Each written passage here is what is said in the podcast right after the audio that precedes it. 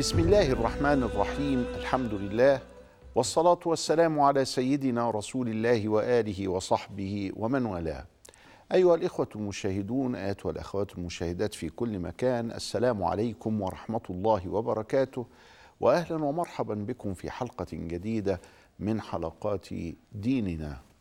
تكلمنا فيما سبق عن الحديث النبوي الشريف وعن مدى الجهود التي بذلت لحفظه مما وفق الله المسلمين لحفظ تراث نبيهم صلى الله عليه وآله وسلم حفظا لم ينله أحد في العالمين لا من الشعراء ولا من الأدباء ولا من الأباطرة ولا من الملوك ولا من الأمراء ولا من القواد ولا من أي شخص متصدر سواء أكان نتاجه ادبيا أو دينيا أو وحيا حتى من السماء فإن احدا لم يلق مثل ما لقى رسول الله صلى الله عليه وسلم من اعتناء الأمة به. وتكلمنا مثالا على ذلك صحيح الإمام البخاري.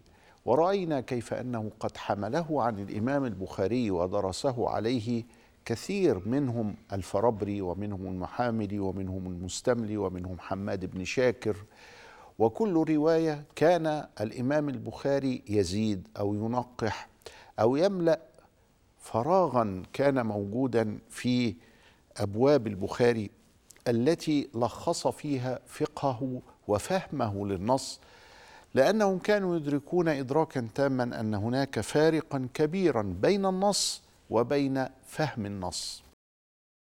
ولذلك يقال إن فقه الإمام البخاري في تراجم أبوابه يعني فيما كتبه كتاب الوحي كتاب الصلاة كتاب هل يجوز أن نفعل كذا أو هل يجوز أن ان, أن نترك كذا؟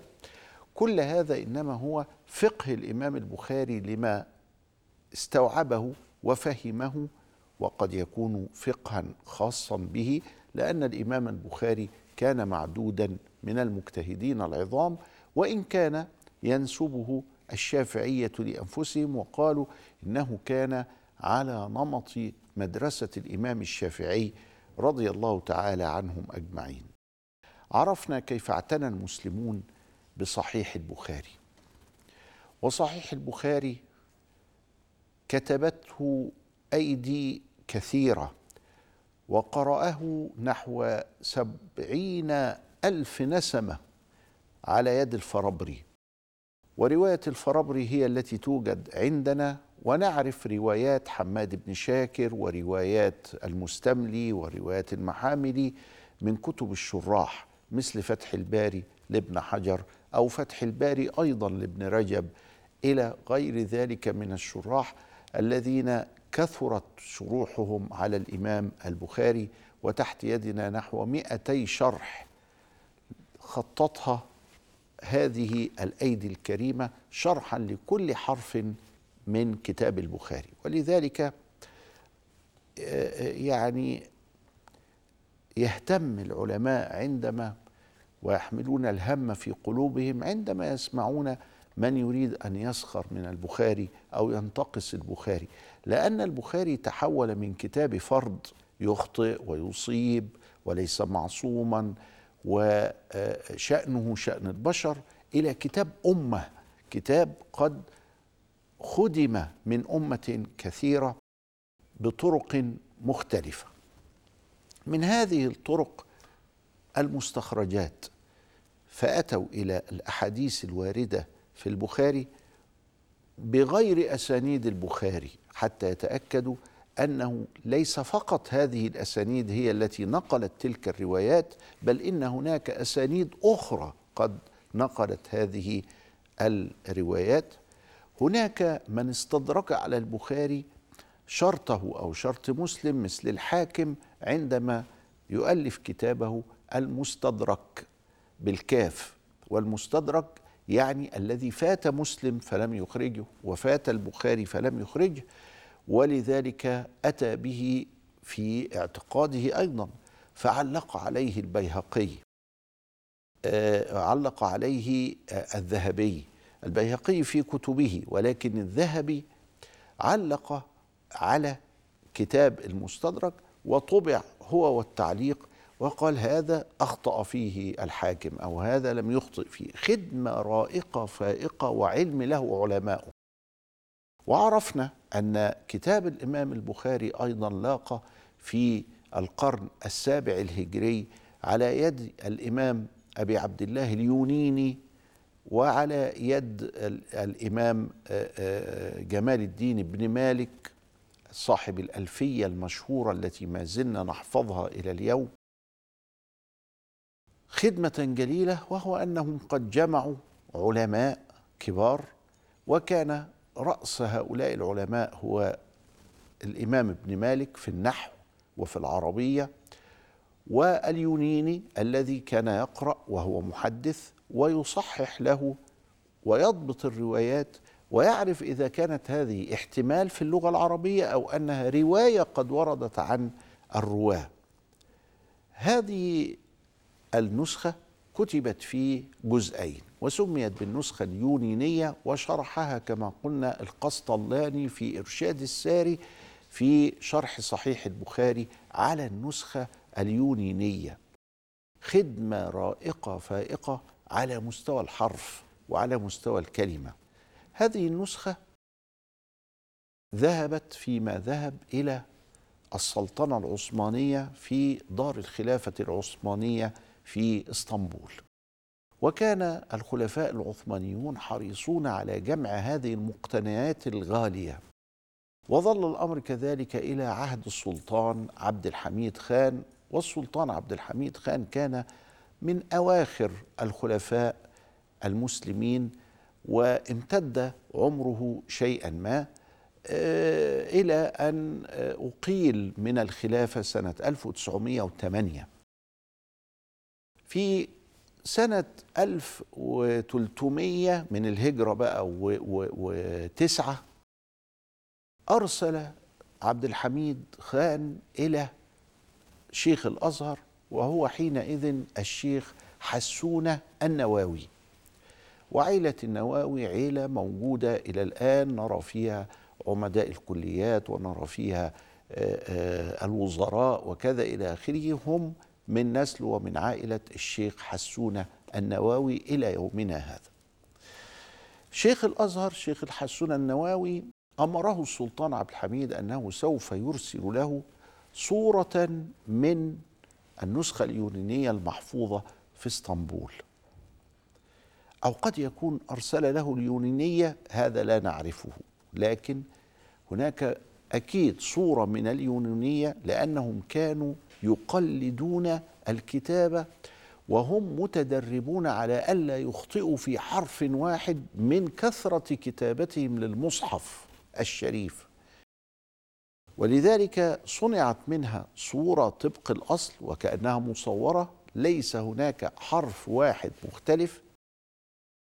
وأرسلت إلى حسونة النواوي.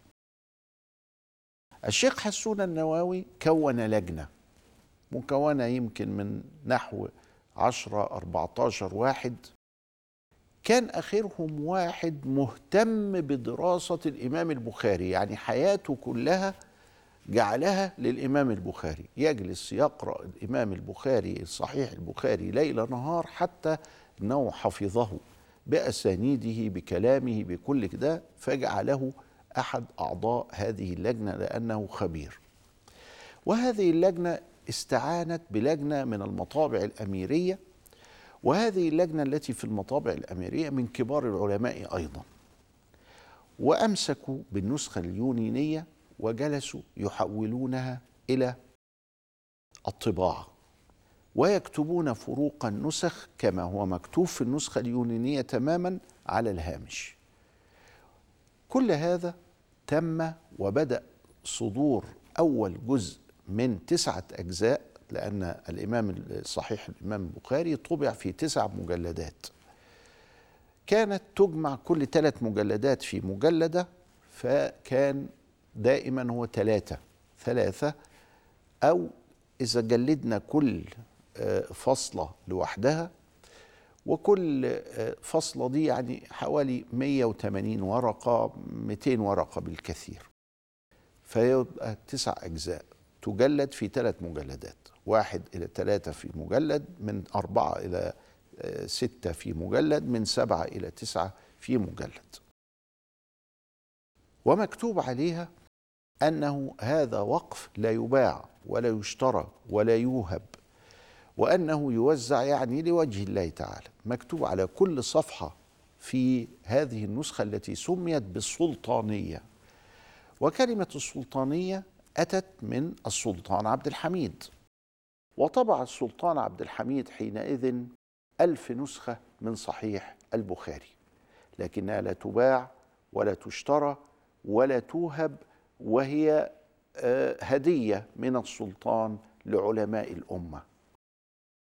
استحسن العلماء جدا هذه الطبعة لأنها بذل فيها مجهود كبير جدا من قبل اللجنة التي كان يترأسها شيخ الأزهر الشيخ حسون النواوي وكان فيها من كل المذاهب كان فيها مالكي وشافعي وحنفي وحنبلي وكان فيها المختصين بالحديث وكان فيها المختصون في اللغة وكان فيها وهكذا. كان فيها أناس كثيرون. هذه النسخة السلطانية طبعت في مصر 1311 وانتهت 1313 التسع أجزاء طبعت مع التدقيق وكذا. بعد ما طبعت لاحظوا أن هناك في أخطاء مطبعية شأن كل المطبوعات في العالم. فجعلوا هناك جدول للأخطاء في نهاية النسخة يعني تقريبا آه، صفحتين يعني ما يقرب من آه، آه، نحو أربعين خطأ في كل هذا الخضم الهائل وصححوه. يعني مثلا جعفر مكتوبة من غير نقطة للجيم مثلا يعني.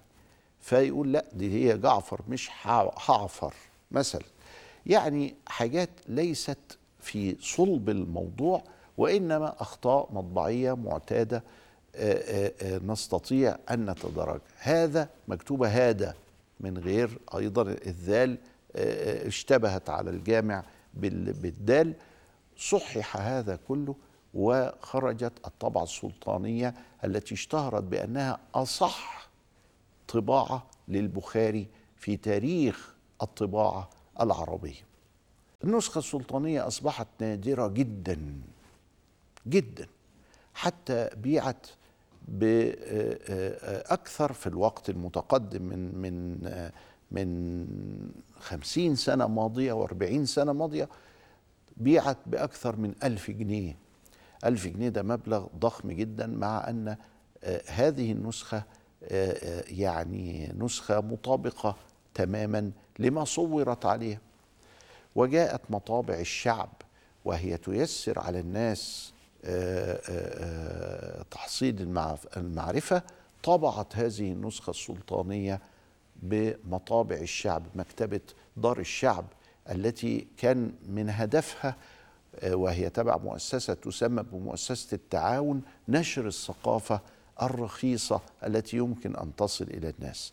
وأصبح هناك السلطانية وأصبح هناك صور متعددة من السلطانية التي هي أدق كتاب طبع للإمام البخاري بكل هذه المجهودات ولما نفدت النسخ في سنة 1313 بمجرد انتهائهم من الطباعة ولم يجد أحد أي نسخة في الأسواق قام رجل كان يشتغل فكهاني في روض الفرج. وأظن أنه كان اسمه آه، عبد الحميد آه، الفكهاني. وعبد الحميد الفكهاني طبع الكتاب على حسابه مرة أخرى وهنا نصل إلى النسخة الفكهانية وهي صورة من النسخة السلطانية إلا أنها طبعت في المطابع الأميرية بعدها. وهذا موضوع لقائنا في حلقة قادمة إن شاء الله. فالسلام عليكم ورحمة الله وبركاته.